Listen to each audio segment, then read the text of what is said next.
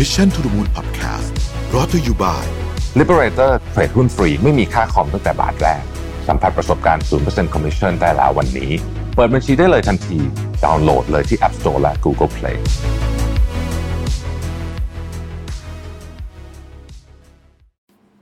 สวัสดีครับยินดีต้อนรับเข้าสู่ Mission to the Moon Podcast นะครับคุณอยู่กับประวิทยานุสาหะครับ วันนี้จะมาชวนคุยเรื่องว่างานที่ใช่ ที่เราคิดว่าทำงานอยู่นี้เป็นงานที่ใช่ มันตรวจสอบกันได้ยังไงว่ามันเป็นงานที่ใช่หรือไม่ใช่นะฮะเพราะว่าเราใช้เวลาเยอะมากเลยเนาะในการทำงานนะครับ เพราะฉะนั้นเราก็ควรจะต้องได้ทำงานที่มันเป็นสิ่งที่เราชอบอะเนาะนะครับพอเราทำงานไปสักพักเนี่ยผมเชื่อว่าคนส่วนใหญ่ก็ต้องเผชิญกับปัญหา หรือสถานการณ์ที่น่าอึดอัด ไม่ว่าจะเป็นงานที่เรารู้สึกว่าเราเคยชอบแค่ไหนในตอนแรกก็ตามเนี่ยนะฮะ บางทีก็สับสนกับหน้าที่การงานที่ทำอยู่เหมือนกัน หรือบางทีก็รู้สึกเหนื่อยเหมดไฟเอาดื้อๆนะครับ แล้วก็ตั้งคำถามเหล่านี้กับตัวเองนะฮะว่า เอ๊ะ ตกลงงานที่ฉันทำอยู่นี่มันใช่หรือเปล่า บางคนอาจจะเจอปัญหาทำนองว่ามันไม่พัฒนานะฮะมันไม่พัฒนาไปไหนนะครับ ในความคิดของเรานะบางทีมันจะพัฒนาแต่ว่าเราอาจจะมองไม่เห็นมุมนั้นนะครับ บางทีบางคนก็รู้สึกว่างานเยอะเกินไปนะฮะเเยอะจนรู้สึกอึดอัดหายใจไม่ออกนะครับ รู้สึกหดหู่หาทางออกไม่ได้อะไรแบบนี้นะฮะหลายคนก็ปล่อยให้มันดำเนินไปเรื่อยๆแหละนะครับ ก็บางทีก็พลังชีวิตอะไรก็โดนกลืนไปเยอะเหมือนกันนะฮะเราก็หลายคนก็คิดว่าเดี๋ยวมันคงจะดีขึ้นเอง ซึ่งจริงๆต้องบอกว่า เวลาเราเจอเรื่องพวกนี้เนี่ยเราควรจะต้องมาพิจารณานิดหนึ่งว่าเรากำลังหลงทางกับงานอยู่หรือเปล่านะครับ เราก็วิธีการเช็คเนี่ยทำยังไงนะฮะ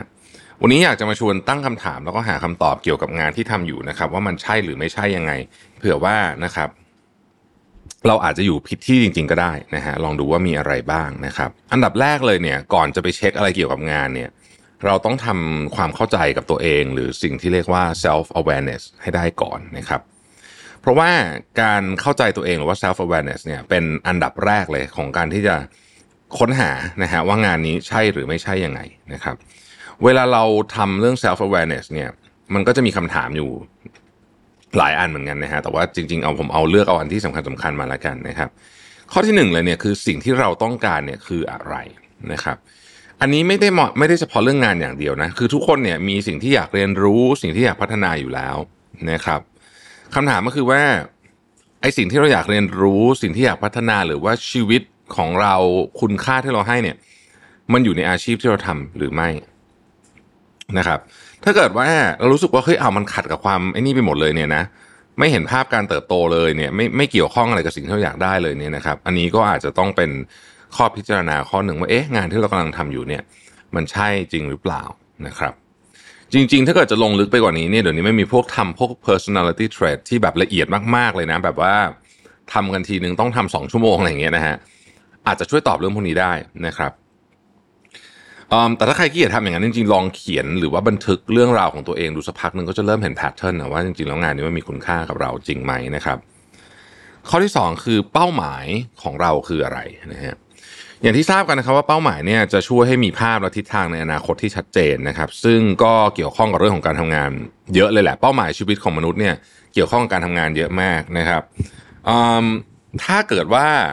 เป้าหมายของเรานะครับ เช่น ทักษะที่เราได้มาจากอาชีพนี้เนี่ย เป็นสิ่งที่เรา value นะฮะอย่างเงี้ยถือว่าโอเค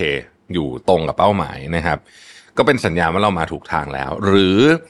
งานนี้เนี่ยที่เราทำอยู่ตอนนี้เนี่ยมันสร้างคุณค่าในแบบที่เราอยากทำให้กับสังคม ให้กับคนรอบข้างหรืออะไรแบบเนี้ยนะครับ มันก็จะช่วยประเด็นนี้ได้เช่นกันนะครับ อันที่สามคือคำถามที่ว่าบุคคลต้นแบบของเราคือใครนะฮะเหตุผลลำดับต้นๆลำดับต้นเลยแหละ ที่คนตัดสินใจลาออกเนี่ยไม่ได้เกี่ยวกับงานนะส่วนใหญ่เกี่ยวกับคนซะมากกว่านะครับ ดังนั้นเนี่ยคนคนคือสิ่งแวดล้อมเนาะสิ่งแวดล้อมในการทำงานเนี่ยสำคัญมากๆ ถ้าเกิดว่าเราอยู่ในที่ที่มีบุคคลที่ใกล้เคียงกับคนที่รู้สึกว่าเราเป็นคนต้นแบบที่เราชอบเนี่ยนะฮะมันจะทำให้เราอยู่ในที่นั้นในงานนานขึ้นมาก ๆ แล้วเราจะรู้สึกว่างานนี้มีความหมายมากขึ้นนะครับ เรามีคนที่มีแรงบันดาลใจที่ทำงานอยู่กับเราด้วยไหมนะครับ แล้วก็เรารู้สึกว่าเพื่อนร่วมงานของเราเนี่ยเป็นสิ่งแวดล้อมที่ดีหรือไม่ดี ถ้าคำตอบชัดเจนว่าสิ่งแวดล้อมดีคือเพื่อนร่วมงานถือว่าดีใช้ได้มันคงไม่ดีร้อยเปอร์เซ็นต์หรอกเนี่ยนะฮะจริง ๆ อันนี้ก็เป็นสัญญาณบวกด้านหนึ่ง ที่บอกว่าเฮ้ยงานนี้มันอาจจะใช่สำหรับเราก็ได้ แต่ถ้าคำตอบคือไม่มีเลย ไม่มีทั้งบุคคลต้นแบบ ไม่มีทั้งเพื่อนร่วมงานที่ดีนะครับ ไม่มีอะไรพวกนี้เลยเนี่ยนะฮะบางทีอาจจะต้องหาเส้นทางใหม่ก็ได้นะครับ อันที่สี่ซึ่งเป็นอันที่หลายคนอาจจะไม่ค่อยได้นึกถึงคืองานมันเข้ากับจังหวะชีวิตของเราหรือเปล่านะครับ เราทุกคนมีต้นทุนชีวิตแล้วก็จังหวะชีวิตที่แตกต่างกันออกไปเรื่อง timing เนี่ยเป็นเรื่องที่สำคัญจริง ๆ ผมเคยเล่าบทความหนึ่งให้ฟังนะที่เขาบอกว่าโอกาสประสบความสำเร็จมากที่สุดของมันแบบพวกสตาร์ทอัพเนี่ยจริงๆ timing เป็นประเด็นที่สำคัญที่สุดนะฮะสำคัญมากกว่าเงินทุนสำคัญมากกว่าไอเดียอีกนะฮะมาถูกเวลาหรือเปล่านั่นเอง จริงๆ จังหวะชีวิตในการทำงานก็คล้ายๆกันนะครับจังหวะชีวิตของคนเราต้นทุนชีวิตของคนเราไม่เหมือนกัน จึงไม่ผิดและไม่ถูกนะฮะแต่เราต้องรู้ว่าตอนนี้เราจะต้องทำอะไรนะครับ บางช่วงมันต้องทะเยอทะยาน บางช่วงมันต้องระมัดระวัง เพราะว่ามันมีภาระเยอะอะไรแบบนี้นะฮะงานที่ดีเนี่ยคืองานที่มันมันมีความคล้าย ๆ กับว่า ต้องต้องอยู่ในจังหวะที่ดีคือถ้าช่วงนี้เราภาระเยอะนะครับ เรามีค่าใช้จ่ายเยอะ เราต้องดูแลคนอื่นเยอะบางทีเรื่องเงินสำคัญกว่า นะครับ แต่ถ้าช่วงนี้จังหวะชีวิตเรามันมี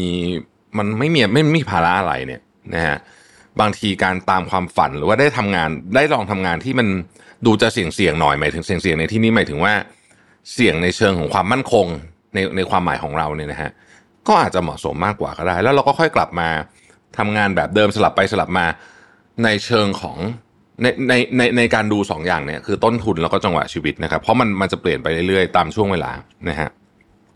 ถ้ามันไม่เหมาะสมเราก็ลองปรับดูให้มันเหมาะสมกับ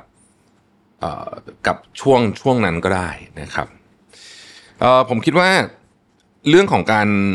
เช็คว่างานนี้ยังใช่อยู่สำหรับเราหรือเปล่าเนี่ยมันไม่ใช่เช็คครั้งเดียวแล้วจบนะฮะคือมันควรจะเช็คอยู่เรื่อยๆ เพราะว่าบรรยากาศการทำงาน สภาพการทำงาน เราก็ตัวเราเองเนี่ย มันเปลี่ยนไปตลอดนะครับแล้วถ้าเกิดว่าเราได้ทำงานที่ใช่อยู่สม่ำเสมอเนี่ยเราก็จะทำงานออกมาได้ดีมากด้วย ขอบคุณที่ติดตาม Mission to the Moon Podcast นะครับเราพบกันใหม่พรุ่งนี้สวัสดีครับ Mission to the Moon Podcast Presented by Liberator เทรดหุ้นฟรีไม่มีค่าคอมตั้งแต่บาทแรก สัมผัสประสบการณ์ 0% Commission ได้แล้ววันนี้ เปิดบัญชีได้เลยทันที ดาวน์โหลดเลยที่ App Store และ Google Play